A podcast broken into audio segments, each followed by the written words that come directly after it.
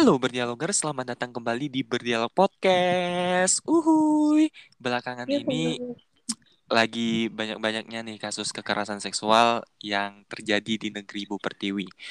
Baik itu di ruang lingkup akademik maupun di masyarakat umum. Dan honestly, I'm totally sad about this. So, malam ini kayaknya aku pengen ngobrolin itu deh. Dan malam ini aku kedatangan orang yang sangat spesial banget. Orang yang aku lihat di sosmednya vokal banget terhadap isu kekerasan sosial yang lagi hangat banget belakangan ini. I think that it will be incredible conversation. Please welcome Shasha. Halo Sha. Halo Lutfi, senang banget bisa diundang nih ke berdialog Uhuy, sapa dulu dong teman-teman. Halo berdialogers gitu. Halo berdialogers, kenalin aku Sasa Rustam, temennya Lutfi. Uhuy, temen yang belum ketemu.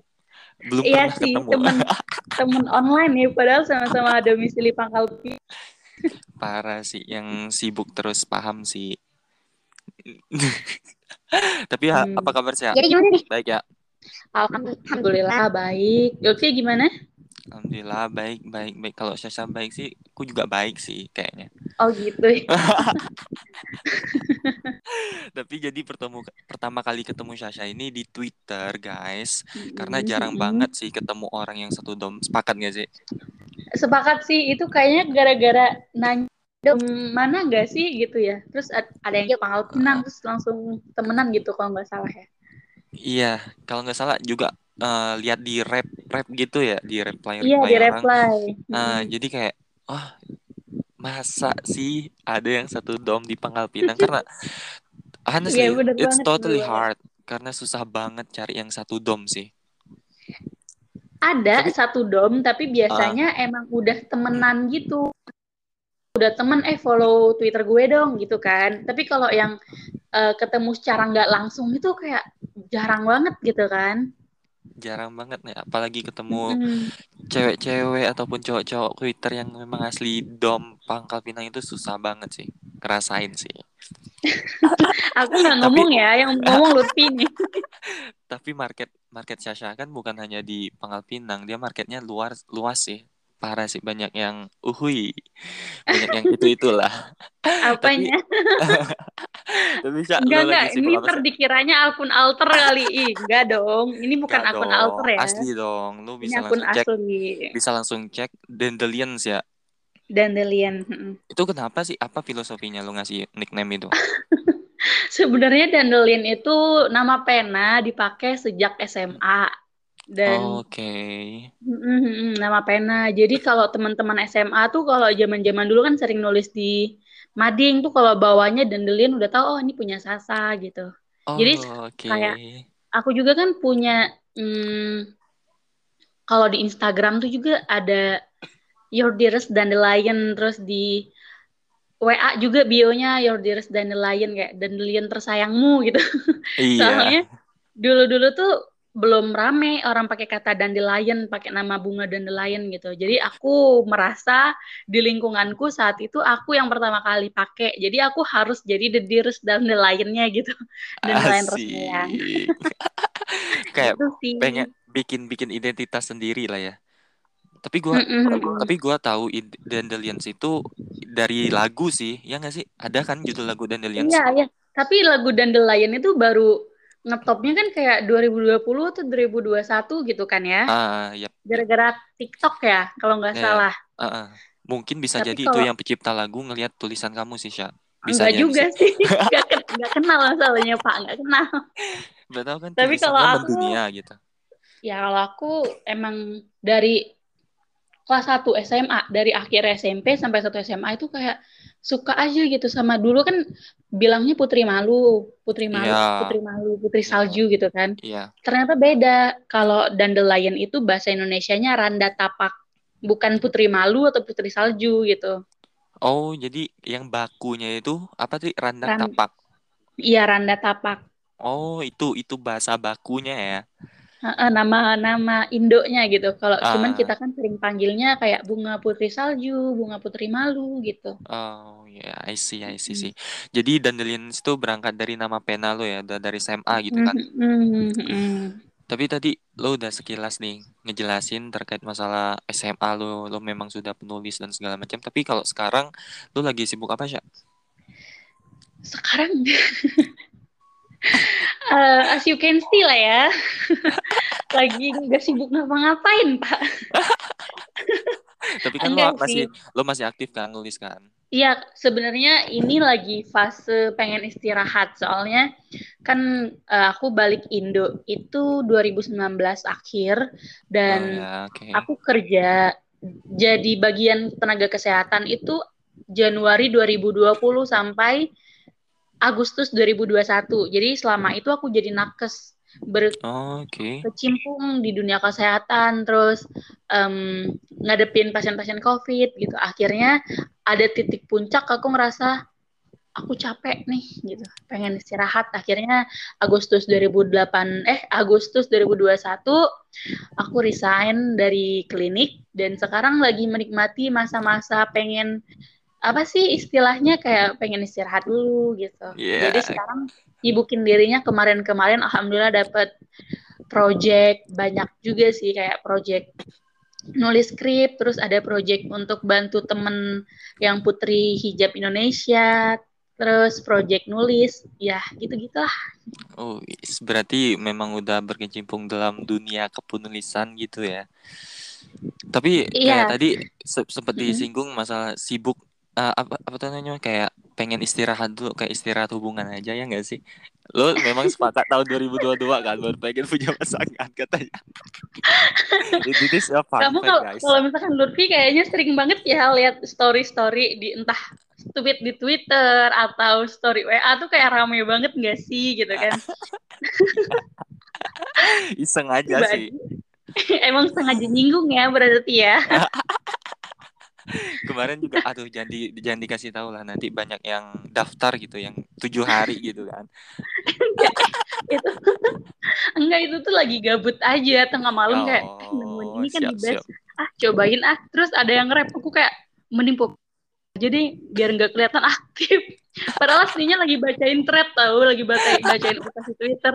Karena emang niatnya kayak pengen tes ombak aja ada yang bakal rap nggak gitu. Terus kamu juga rap kan kayak oh gawat uh, juga nih iseng-iseng iya iseng makanya karena iseng takutnya kayak aku juga iseng gitu Oh, oke. Okay. serem gak sih gitu.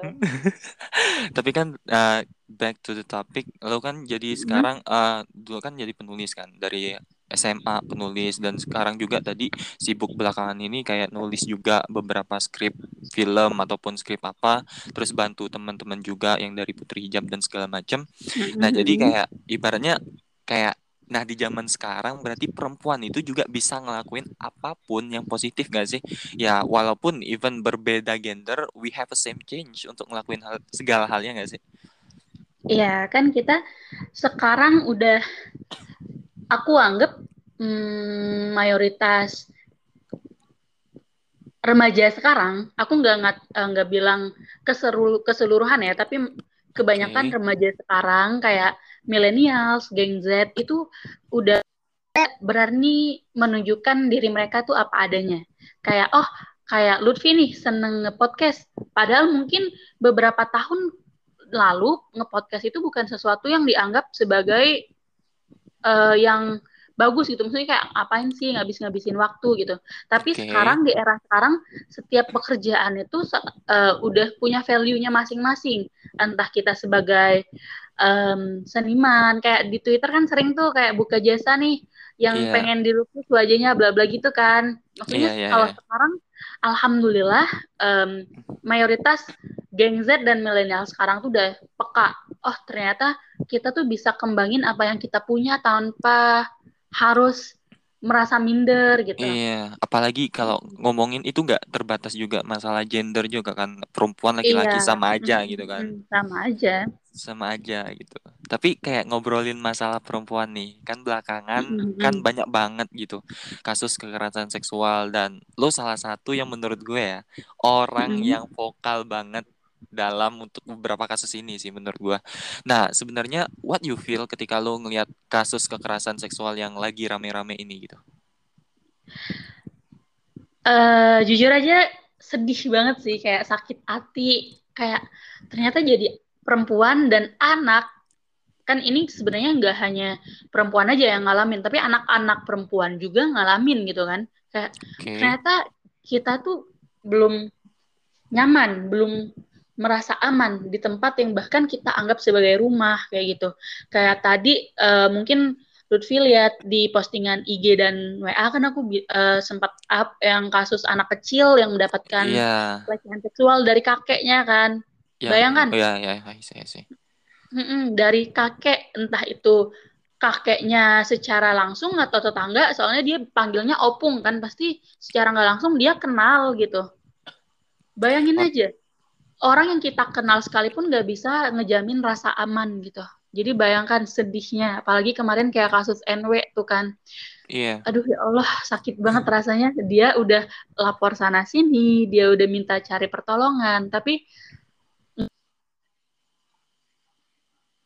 sendiri pun menganggap itu tuh aib kayak padahal dia nggak salah gitu aduh eh. sakit banget tapi banyak sih ya kasus yang belakangan ini kayak di ruang lingkup akademik lah contohnya kayak di mm-hmm. salah satu universitas gitu segala macam mm-hmm. banyak banget sih ternyata ya dan ke, uh, ngerasa nggak sih kalau seandainya gara-gara kasus yang uh, Novia kemarin bikin si almarhumah mm-hmm. itu jadi bikin orang kayak berani untuk speak up nggak sih sekarang aku tuh tadi sempat bahas ini sama temen kan aku punya perkumpulan kecil isinya perempuan semua dan Asik. kita tuh dari berbagai wilayah teman-teman nulis teman-teman nulis okay. kita sempat aku sempat nyinggung aku sempat bilang setelah kasus almarhumah kemarin malah banyak di Twitter kasus speak up speak up lainnya yang yeah. sekarang berani diomongin gitu di sisi lain yeah. tuh iya. kayak sedih, sedih, miris karena wah ternyata masih banyak kasus-kasus lain yang nggak terungkapkan gitu,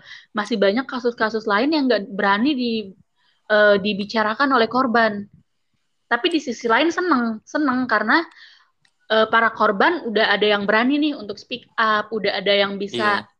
Uh, muncul di permukaan untuk ngabarin, hey ternyata kita sedang berada di lingkungan yang tidak baik-baik saja gitu. Jadi sebenarnya ada plus minusnya dari orang-orang yang berani speak up ini. Maksudnya uh, ada sisi yang senengnya ada yang sisi yang rasa sedih juga gitu.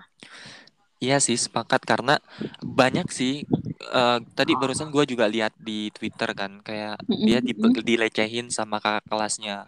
Tuh panjang banget tweetnya jadi kayak gue ngerasa kemarin gegara uh, yang hype hype kemarin terkait masalah kekerasan kekerasan perempuan jadi kayak timbul keberanian gitu dan iya, I'm so benar. proud about it. Dan gue seneng banget sih karena memang gak bisa dibiarin juga kayak gini. Tapi emang kalau kita ngobrolin kayak gitu ya kekerasan seksual kayak gini emang problemnya itu apa sih menurut lo? Sampai ini kejadian parah banget um, kalau misalkan problemnya apa sih harusnya kita balik tanya ke diri masing-masing soalnya kan sebenarnya problemnya itu datang dari uh, masing-masing orang. Padahal setiap orang itu belum tentu punya pemahaman yang sama gitu. Salah satunya okay. uh, Salah satunya karena menurutku ya, menurut aku minimnya kesadaran kayak uh, di Indonesia ini sistem misogini atau um, perempuan itu seakan-akan makhluk yang lemah, perempuan itu seakan-akan makhluk yang pantas untuk di apa-apain gitu.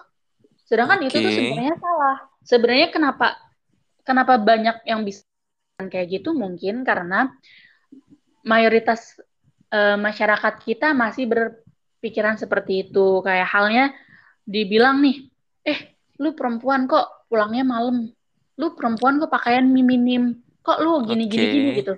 Padahal kan um, masalah pulang malam itu jadi masalah karena wilayahnya yang tidak aman, bukan karena perempuan itu pergi pulang malam gitu kan? Karena iya. wilayahnya yang nggak aman, itu kuncinya.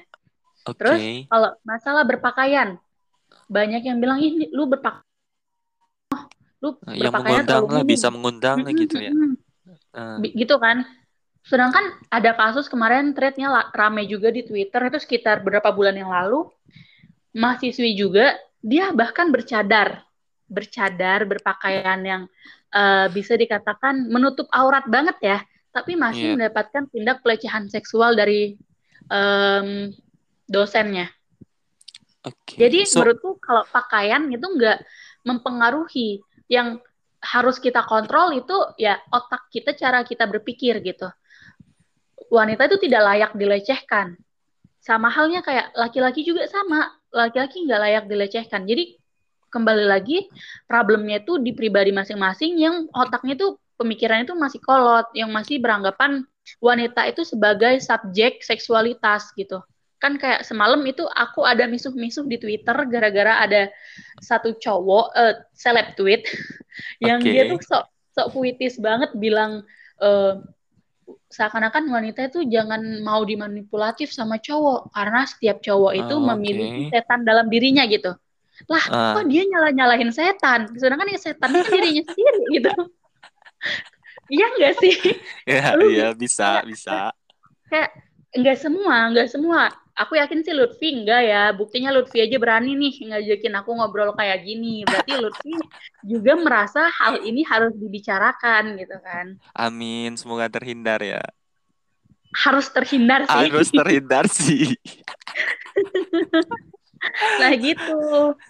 Oke, jadi kayak berarti ibaratnya stigma-stigma yang seperti itu terhadap perempuan itu masih ada ya, masih masih kuat banget gitu di lingkungan society kita gitu. Nah, tapi menurut lo kondisi society kita dalam mena- menanggapi kasus kekerasan sosial ini eh, seksual ini gimana sih? Apakah mereka mendukung penuh pihak korban ataukah memang malah mereka kayak menyalahkan korban? Nah, ini sih yang mesti diluruskan sih menurutku ya. Ada beberapa pihak yang beranggap korban tindak pelecehan seks ini merupakan suatu aib, suatu hal yang harus ditutup-tutupi. Padahal kan enggak, dia korban. Iya. Kecuali dia pelaku pelak- eh, pelaku pelecehan seksual, baru dia menjadi aib. Kalau korban seharusnya dia dilindungi dong. Seharusnya dia yang dapat rangkulan masyarakat, dia yang dukungan gitu. Tapi masyarakat Oke. kita em, korban itu sesuatu hal yang kayak aib gitu. Padahal kalau misalkan kita tindak lanjutin ya, eh, aku ada dapat kalimat yang intinya kayak korban pemerkosaan itu tidak kehilangan keistimewaan dalam dirinya, nggak ada yang hilang dari dalam dirinya sekalipun Oke. itu yang dianggap kayak kehormatan atau virginitas. Yang me- mendapatkan hilang kehormatan itu seharusnya itu pelaku. Karena pelaku itu yang udah nunjuk itu sifatnya seperti ini, perilakunya seperti ini. Jadi secara nggak langsung sesuatu aib itu harusnya melekat pada diri pelaku bukan korban. Iya sih. Tapi sekarang ini orang-orang pada banyak kayak malah me- merubah diksinya kayak mau sama mau gitu, suka sama suka. Iya, Itu nah, gimana nah, sih nah, menurut lo? nah. Sebenarnya kayak gitu tuh agak ribet ya, karena eh, masyarakat kita tuh masih beranggapan kalau misalkan tindak pelecehan dalam suatu hubungan asmara kayak NW tuh kemarin ya, dianggapnya sebagai tindak mau sama mau. Padahal, Iya. padahal biasanya pelaku-pelaku tindak pelecehan seksual ini umumnya tuh cowok-cowok yang manipulatif, yang gaslight ini em, dalam hubungan seksual itu ada namanya konsen. Konsen Oke, itu konsen ya. kesepakatan kedua belah Kedua pihak, kedua pihak pihak. itu kesepakatan kedua belah pihak. bahkan Kalau misalkan hari ini, hari ini gue konsen melakukan hubungan seksual sama lu belum berarti besok gue konsen gue nerima gitu jadi konsen itu harus tetap ditanyain terus menerus lu oke Oh, nggak Oke. gitu dan istilah mau nggak mau eh mau sama mau itu sulit banget karena eh, masyarakat kita beranggapannya mereka ini pacaran oh otomatis sama-sama mau padahal kan Ah, enggak iya, juga iya, iya. Karena ibaratnya teri- terikat oleh kata pacaran tadi seolah-olah Iya. mau sama mau gitu kan. Ber- it means kayak suka sama suka bukan berarti mau sama mau untuk ngelakuin hubungan seksual gitu. Enggak sih? benar iya Tapi benar kalau tapi kan kalau sekarang nih kan, oke sekarang udah banyak nih yang orang mulai speak up gitu perempuan-perempuan yang Mm-mm. memang mengenai kekerasan seksual ini udah mulai speak up. Mm-mm. Tapi memilih ada beberapa orang yang memilih untuk menutup rapat kejan itu. Nah, menurut lo sendiri sebenarnya apa sih yang mereka rasain gitu? Adakah ketakutan ataupun memang kayak oke okay, biar gue simpan sendiri aja, biar ya aib gue nggak kesebar gitu atau gimana sih? Sebenarnya bukan aib gitu. Iya, makanya. Tapi tapi ya kayak orang merasakan itu aib. Makanya menurut gue kayak iya. orang-orang yang nggak menyebar menyebarkan itu takut kayak kena uh, sanksi sosial. sosial. Jadi hmm. masyarakat nganggap kayak ah oh dia udah udah pernah kayak gitu loh.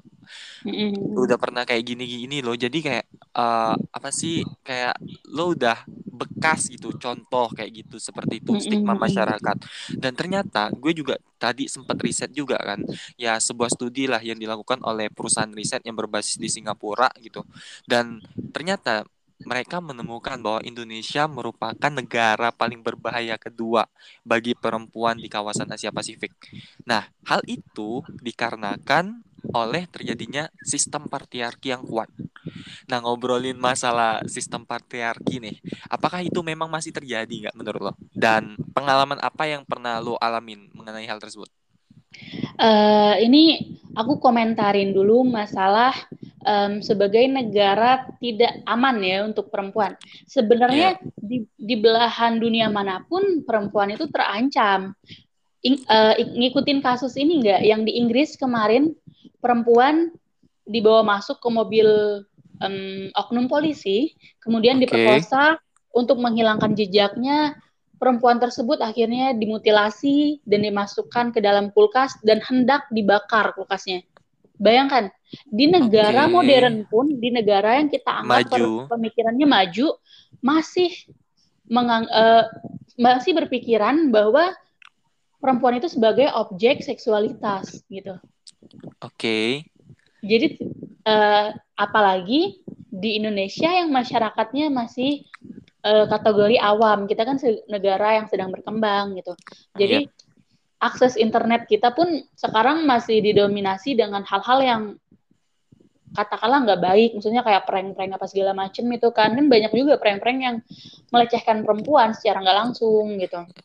Oke. Okay. Jadi untuk um, masalah sebagai negara tidak teraman di Asia Pasifik bisa dikatakan itu benar. Karena bisa kita lihat saat perempuan lewat di jalan itu secara nggak langsung aku juga sering ngalamin. Kayak misalkan ketika di jalan tuh catcalling gitu. Cewek Kiki. mau ke mana? Iya gitu.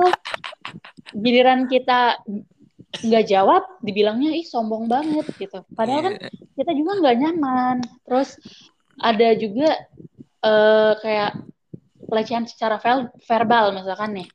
Misalkan eh lu ih gede banget gitu. Misalkan dibilangin kayak gitu. Bayangin lu jadi cewek jadi okay. objek seksualitas ngomonginnya depan lu langsung. Kayak sakit jiwa nggak sih tuh yang orang yang ngomong gitu? Iya parah sih. Parah parah iya. parah. Jadi maksudnya masyarakat kita tuh masih uh, pemikirannya belum berkembang, belum beranggapan bahwa wanita dan perempuan itu seharusnya setara gitu. Gak ada yang lebih tinggi atau lebih lebih rendah dalam hal kesetaraan gender ya. Iya berarti kayak ibaratnya terus kayak dampak dari kekerasan seksual itu juga parah sih ya bisa psikis juga bisa mm, orang mm. depres juga bisa iya. ketakutan kan tadi uh, Lutfi kan nanya kenapa korban pelecehan seksual itu kebanyakan bungkam? Iya. Karena uh, minimnya akses. Pertama minimnya akses ya. Anggap saja di daerah-daerah terpencil itu banyak kasus pernikahan di bawah uh, apa pernikahan dini. Pernikahan, oh, dini. Kenapa pada mau karena di situ aksesnya masih kurang memadai untuk uh, diberi pengarahan tentang um, ilmu pernikahan atau parenting dan sebagainya. Kan kayak sekarang nih sekolah lagi sekolah online. Jadi yeah. kebanyakan SM remaja SMA SMP itu memilih untuk berhenti sekolah dan menikah. Kan itu sempat rame kan berita-berita kayak gitu. Yeah, nah yeah. bisa kenapa bisa kayak gitu? Karena mungkin akses uh, pendidikannya kurang dan pendampingannya pun kurang gitu tapi kalau misalkan di negara uh, di kota-kota besar kota-kota yang metropolitan biasanya mereka berpikiran lebih maju lebih terbuka gitu jadi sebenarnya karena belum ada pemerataan akses sih untuk perlindungan terhadap anak dan perempuan itu tadi. Jadi kenapa masih untuk memilih bungkam? Pertama karena itu tadi dan kedua karena masyarakat kita masih menganggap bahwa korban pelecehan seksual itu aib seperti yang aku katakan tadi. Gitu. Iya sih. Dan apakah dia ngalamin depresi atau apa segala aku ada baca bahwa um, empat dari sepuluh kasus aborsi itu uh, perempuan yang ngelakuin aborsi secara paksa itu Oke. ngalamin PTSD. PTSD itu post traumatic Oh, stress pesan disorder. Gang-. Iya, gangguan stres pasca trauma gitu. Trauma. Iya, PTSD itu umumnya akan em, mengarah ke sakit mental lainnya gitu jika tidak ditangani dengan Yang cepat lebih dan lanjut. tepat. Hmm, berarti gitu. sepa separah itu sih sebenarnya. Iya, Dan- cuman sayangnya orang masih belum menyadari bahwa pelecehan seksual itu sebenarnya sangat mempengaruhi mental korban gitu. Iya, kayak kemarin kalau nggak salah yang di kasus salah satu universitas gitu. Jadi dia Hmm. udah kuliah setengah semester gitu, udah udah mau lulus lah, udah berapa tahun di kampus, and then dia kena pelecehan seksual dan akhirnya dia memutuskan untuk tidak kuliah lagi karena trauma trauma tadi terkait hal itu. Iya, Jadi sampai biasanya- kedengar- iya karena biasanya korban itu akan takut ketika melihat pelaku nggak sih? Entah Iya. dia eh, ngerasain flashback kejadian itu, Iya. bahkan untuk perasaan-perasaan yang tidak nyaman. bahkan untuk dengar namanya juga dia ketakutan anjir kayak Iya. takut banget gitu. Mm-mm. Lebih menghindari mata pelajaran yang diampu oleh si dosen itu. Iya, bahkan banyak kasus aku kemarin eh, ada nonton film pendek, tapi itu kayak adaptasi aja, bukan real ya kan, adaptasi dari eh, sosial kita sekarang. Bahkan korban pelecehan seksual itu lebih milih untuk mengakhiri hidupnya ketimbang dia berbicara yang sebenarnya. Jadi kayak aduh, sakit banget gak sih gitu.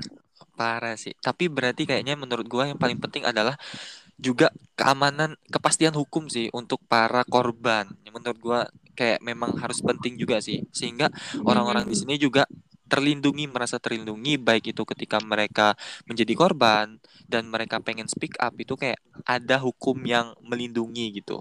Tapi apakah udah peraturan yang ada di Indonesia ini apakah menurut lo udah pro belum sih terhadap perempuan untuk memerangi kekerasan seksual ini?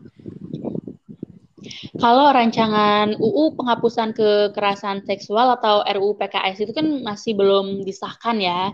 Soalnya kemarin masih tarik ulur kan aku ngikutin juga walaupun nggak terlalu detail gitu.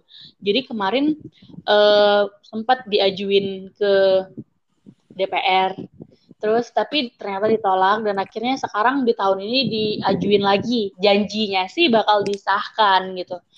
Sedangkan Oke. seharusnya eh, RUU PKS ini harus segera disahkan karena bisa memberikan perlindungan bagi korban dan memberikan efek jerak bagi pelaku.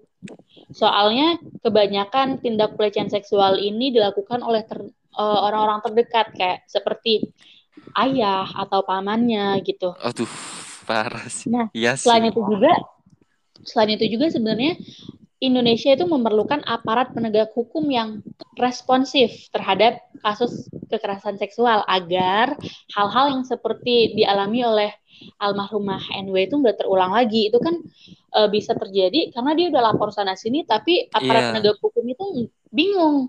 Ini Ah. mau eh, responnya gimana? Karena pengesahan RUU PKS-nya pun belum belum ada gitu. Jadi em, ini eh, dengan lambannya penegah, penegasan rancangan EU penghapusan kekerasan seksual itu jadi nggak fair bagi perempuan bahkan kayak hubungan pacaran tuh dianggap eh, ketika terjadi pelecehan seksual dalam hubungan pacaran tuh dianggap suka sama suka Gak suka.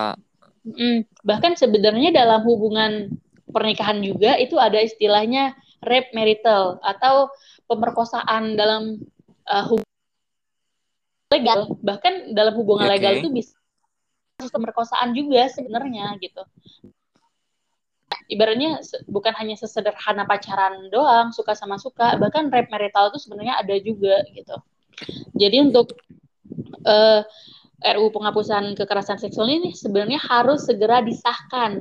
Harus Jadi, segera disahkan. Penanganannya cepet, nggak nggak mesti nunggu viral dulu baru di eh, baru dilakuin gitu. Kan kalau di Indonesia tuh kayak eh, Twitter do your magic gitu. Ah, pengen kayak Atau diviralin dulu baru diurusin Iya, gitu kayak ya. the power the power of netizen gitu kan. Jadi kayak di Indonesia tuh sebenarnya penegak hukumnya itu netizen. Tapi sepakat sih gua kayak memang kita butuh payung hukumnya sih. Jadi orang-orang itu aman gitu. Nah kalau nggak salah juga dalam ruang lingkup akademik kemarin dari Kemdikbud juga kan dia mengeluarkan perbu Ada. eh, per, Permendikti kan yang nomor 30 kalau nggak salah. Dan ya it's totally helpful for orang-orang yang memang di lingkup akademis gitu. Jadi orang-orang yang memang kayak pengen ngebela advokasi orang-orang yang korban itu bisa tahu gitu rentetan hukumnya gitu. Karena Tapi udah ada say, pe- pemaparannya kan. ah, ah, ada pemaparannya. Tapi let's say fakta di lapangan memang masih sering nih terjadi kekerasan seksual ya. Kayak lo tadi pengalaman sampai di QQ cewek gitu kan, di calling apa segala macam. But in your opinion, gimana sih seharusnya sikap baik dari perempuan maupun laki-laki yang harus dilakukan gitu? Em, sebenarnya ini agak complicated ya, karena eh kayak yang kita alamin sekarang itu pasti terjadi karena dulu-dulu gitu, bukan hanya ujuk-ujuk sekarang terjadi kayak gini gitu kan. Oke. Berarti kalau kita pengen Indonesia maju, Indonesia berubah, dan eh, tingkat kekerasan terhadap perempuan itu, perempuan dan anak itu bisa ditekankan, ya itu kembali lagi ke masyarakat kita, seberapa aware-nya mereka menghadapi isu-isu tersebut. Kayak misalkan sekarang ternyata buktinya Indonesia itu masih dianggap negara yang misogini dan patriarkis. Sesederhana aja kayak patriarkis itu ketika lu sekolah nih, pasti ketua Oke. OSISnya kudu cowok, ketua Oh kelasnya iya, kudu cowok. Walaupun walaupun ada juga cewek. Kenapa bisa dipilih cewek? Karena di cowok kelas di, di kelas itu cowoknya pada mageran gitu kan. Jadi Oke. akhirnya dipilihlah cewek gitu kan. Tapi pada intinya tetap aja diharapkannya sebagai cowok yang menepati posisi-posisi yang vital gitu. Oke. Nah, selain itu juga mengenai patriarkis yang secara nggak langsung itu masih terjadi turun-temurun itu em, karena salah satu halnya tuh kayak di rumah. Ketika lu ngerjain suatu hal di rumah, pekerjaan rumah, itu cenderungnya sebagai kewajiban perempuan kayak nyapu, nyuci piring, lipat Iya. baju dan hal lain itu dianggapnya sebagai pekerjaan perempuan. Padahal kalau misalkan kita mau mengajarkan kesetaraan gender, lelaki juga cowok juga nggak nggak masalah ngelakuin itu. Itu kan jadi kayak basic skill nggak sih gitu. Iya. Terus Semua orang seakan-akan harus punya lah ya. Mm-mm, seakan-akan perempuan itu nggak boleh jorok, perempuan itu nggak boleh bangun siang, perempuan itu nggak boleh gendut. Sedangkan cowok dibolehkan, maksudnya bukan dibolehkan, tapi diwajarkan ketika ada cowok yang jorok, eh nggak apa-apa, namanya juga cowok, atau cowok bangun siang kayak, ya nggak apa-apa lah, namanya juga anak anak bujang gitu kan. Padahal nggak juga gitu. Enggak Kan bisa juga jadi- gitu ya.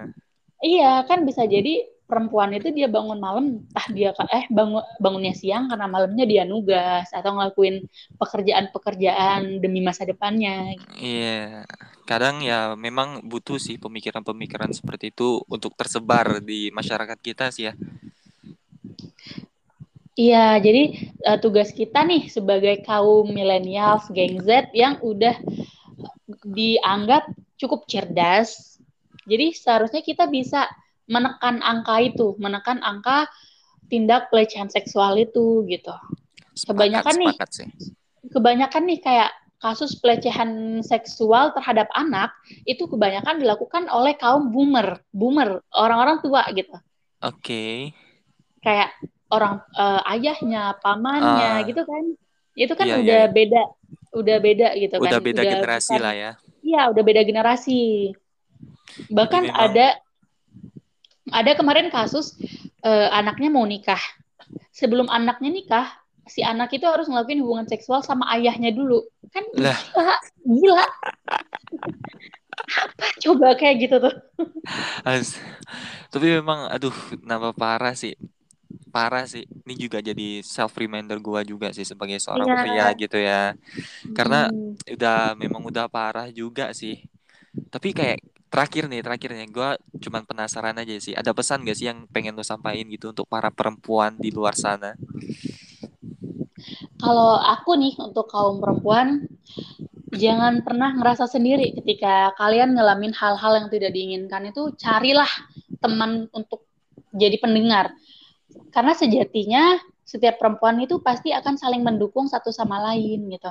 Gak mungkin eh, mungkin adalah beberapa orang yang mungkin kurang bisa menjadi responsibel yang baik gitu. Tapi yakinlah sekarang tuh banyak banget eh, lembaga-lembaga berbadan hukum yang mewadahi yang siap untuk menampung apa yang kita alami gitu. Bahkan sekarang kan banyak tuh di Twitter di base sesederhana curhat aja deh lu di base. Ah iya, iya. Orang tuh pasti bakal kasih respon yang baik. Support juga ya, semangat semangat gitu kan. Iya support system gitu kan. Jadi untuk teman-teman perempuan di luar sana jangan pernah ngerasa sendiri. Jangan pernah nganggap ini sih yang paling penting, ini yang paling penting jangan pernah nganggap lu nggak berharga. Bahkan ketika lu jadi korban tindak pelecehan seksual, lu masih tetap berharga. Mau gimana pun lu masih tetap berharga sayang. Gitu. Iya, siap. Karena yang nggak berharga itu siapa? Si pelaku gitu. Oke, menarik sih. Berarti percayalah teman-teman kalau seandainya seorang perempuan mendengarkan podcast ini gitu kan berharga kalian itu berharga loh Iya, tolonglah kan? jangan jangan merasa jangan merasa kecil gitu selepas kena Hmm. kasus tapi mungkin berat nah carilah di Iya, support berat. system Kalau- base atau apa gitu Kalau kan masalah beratnya tuh pasti butuh waktu nggak sih untuk Iya. berani kita ngomong, berani speak up itu butuh waktu gitu. Heeh, Tapi butuh yakin- waktu sih. Untuk bisa ajak ngomong gitu pasti punya kan dalam satu ke circle orang yang punya positive vibes. Kalaupun nggak punya, coba cari organisasi-organisasi atau komunitas yang pro terhadap perempuan. Jadi Ah, bisa iya. melindungi gitu. Jadi sekarang kan banyak tuh. Bahkan aku sendiri sebetulnya juga punya rumah Dandelion itu ruang berkisah. Jadi sering ada DM masuk. Gitu. Oke. Cuman emang sekarang nggak begitu aktif karena followersnya nggak sebanyak di akun utama aku kan. Jadi aku speak up-nya di akun utama gitu. aja akun utamaku dan rumah Dandelion fungsinya sama saja. Cuman kadang akun utamaku ada mm, eh, kehidupan sehari-hari gitu. Tapi Ah, fungsinya iya, masih iya. sama. Aku masih menerima curhatan-curhatan di DM, masih peduli dengan eh, teman-teman semua maupun itu perempuan dan laki-laki. Bahkan cowok pun ada loh yang curhat ke aku gitu. Jadi Ahai, curhat enggak, bukan curhat yang bagaimana Oh. bagaimana. Soalnya aku kan termasuk eh, orang yang aware dengan mental illness. Jadi Oke. hal-hal kayak gitu tuh perlu teman sebagai pendengar yang baik. Makanya aku Iya. berusaha untuk menjadikan diri teman yang baik pendengar dengar yang baik lah teman yang baik.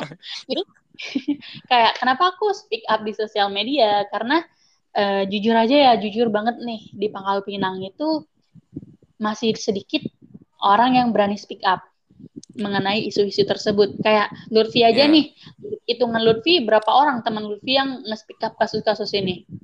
Ah, iya, iya, iya. Masih sedikit ya sih kan? Ya masih sedikit kan? Gitu juga Ah. aku ketika aku ngepost itu ketika aku merasa eh, aku harus kasih tahu dengan followersku nih hal ini aku nggak mikirin orang mau nganggap aku ih ini ini anak sok ad guys sok nge-hype. Aku nggak mikirin. Terserah orang mau mikirin apa yang penting apa yang aku ingin sampaikan itu tersampaikan mau itu orang repost balik ada juga kan setelah aku post itu di repost balik gitu kan.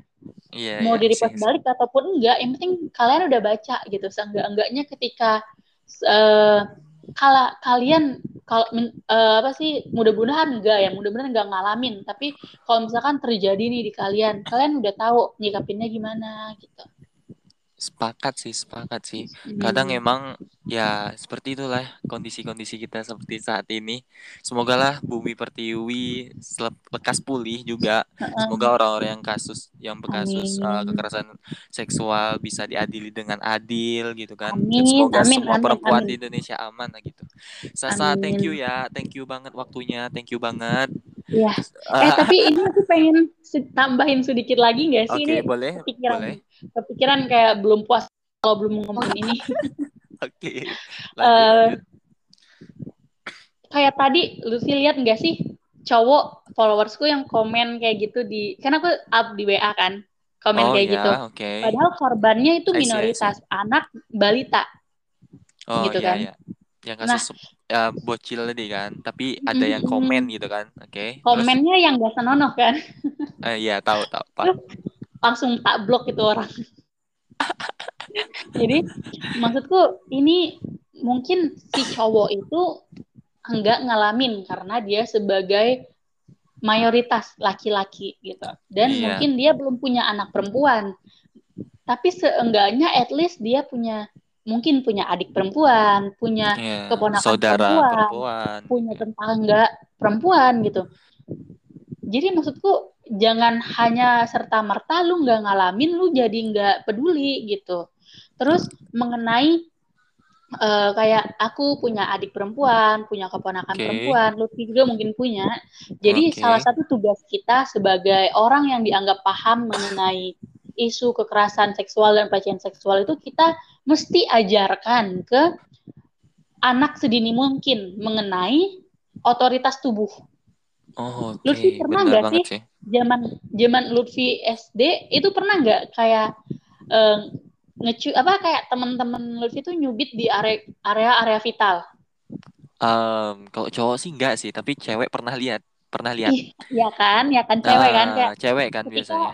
eh, anggaplah saja Ki, Lutfi dan aku kan udah eh, di usia yang bukan jadi kita ngebahas itu bukan sesuatu yang tabu. Jadi Oke. ketika cewek, aku ngalamin, aku ngalamin ketika kita mulai ngerasain pertumbuhan payudara tuh. Oh, Teman-teman oke. cewek kita tuh bakal nyentuh, kayak bukan nyentuh, bukan nyentuhnya itu bukan sebagai sesuatu hal yang menyenangkan. Disentuh itu kayak disentuh gitu loh. Padahal I know, I eh, berarti tuh tu- tubuh kita, kita tuh punya otoritas penuh untuk tubuh kita. Nah, Ah, dulu aku nganggep itu tuh hal yang biasa. biasa aja Tapi gitu. sekarang setelah aku pikir-pikir seharusnya hal itu tuh kita ajarkan sedini mungkin ke Iya. anak-anak kita, ke adik-adik kita, keponakan eh, keponakan kita mengenai otoritas tubuh. Diajarkan bahwa tidak boleh sembarangan orang nyentuh gitu. Sama Iya. halnya kayak kecil. Sekarang jujur aja ya aku eh, agak risih tentang apa sekarang tuh kak. Kalau lihat anak kecil tapi dia tuh sering dicium-cium sama omnya. Aku Ah. risih liatnya gitu. Maksud, maksudku mungkin itu bentuk kasih sayang. Tapi kan kasih sayang bisa dengan hal lain. Dengan Ah, cium tangan gitu kan atau dipeluk. Nggak usah mesti gitu ya. Nggak mesti dicium-cium yang sampai kayak ih gemes. Enggak juga. Kesannya malah gimana gitu jadi Os- menurutku sih Oke. pentingnya ngajarin ke adik-adik kita yang sedang mengalami tumbuh kembang apalagi kan eh, eh, dari usia SD SMP ini biasanya mulai tumbuh apa sih masa-masa Penasaran pubertas gitu. Ah, Ya. penasaran, penasaran gitu kan. Jadi perlu diajarkan, diarahkan bahwa eh, kita tuh nggak boleh sembarangan dalam menyentuh orang lain dan orang lain pun tidak boleh sembarangan dalam menyentuh kita gitu. Dan kayak em, Lutfi juga nih, zaman-zaman SMP tuh mungkin Lutfi kenal video-video porno atau apa segala macem kan. Iya sih, Kita iya. kita harus mengontrol itu di adik-adik kita. Maksudku karena dulu kita aksesnya masih susah. Sekarang tuh aksesnya gampang banget, Sangat gampang banget. gampang banget di Twitter juga Iya, banyak, di Telegram bahkan- apalagi. Iya. Tak kok tahu sih? Tahu lah kan dunia kegelapan Twitter harus tahu lah. Oh gitu ya, the, the dark side of Twitter. Jeng jeng Ah, harus jangan white white side-nya aja, harus dark side-nya juga gitu.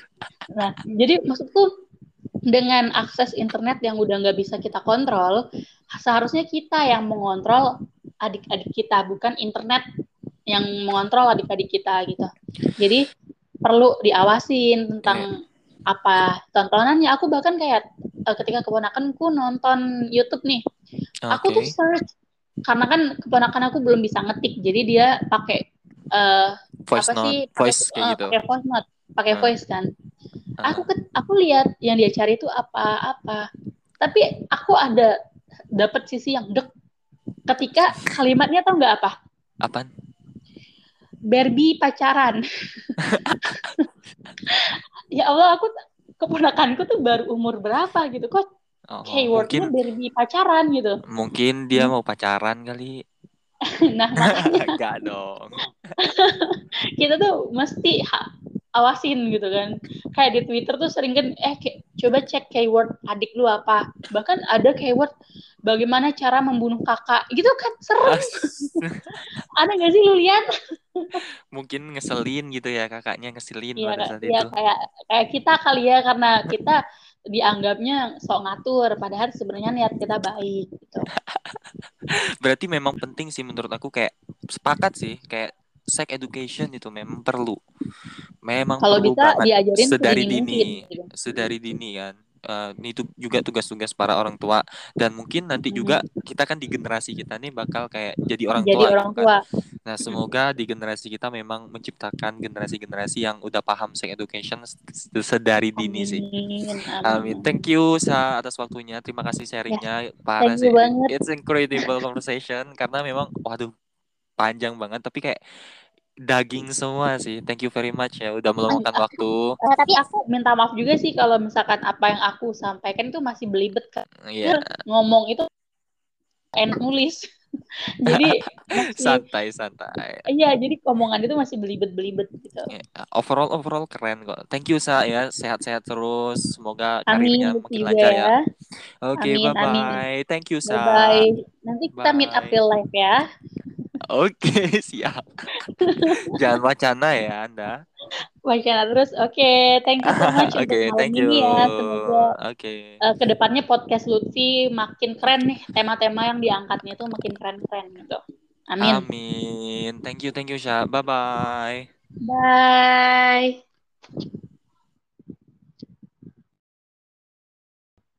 Ini loh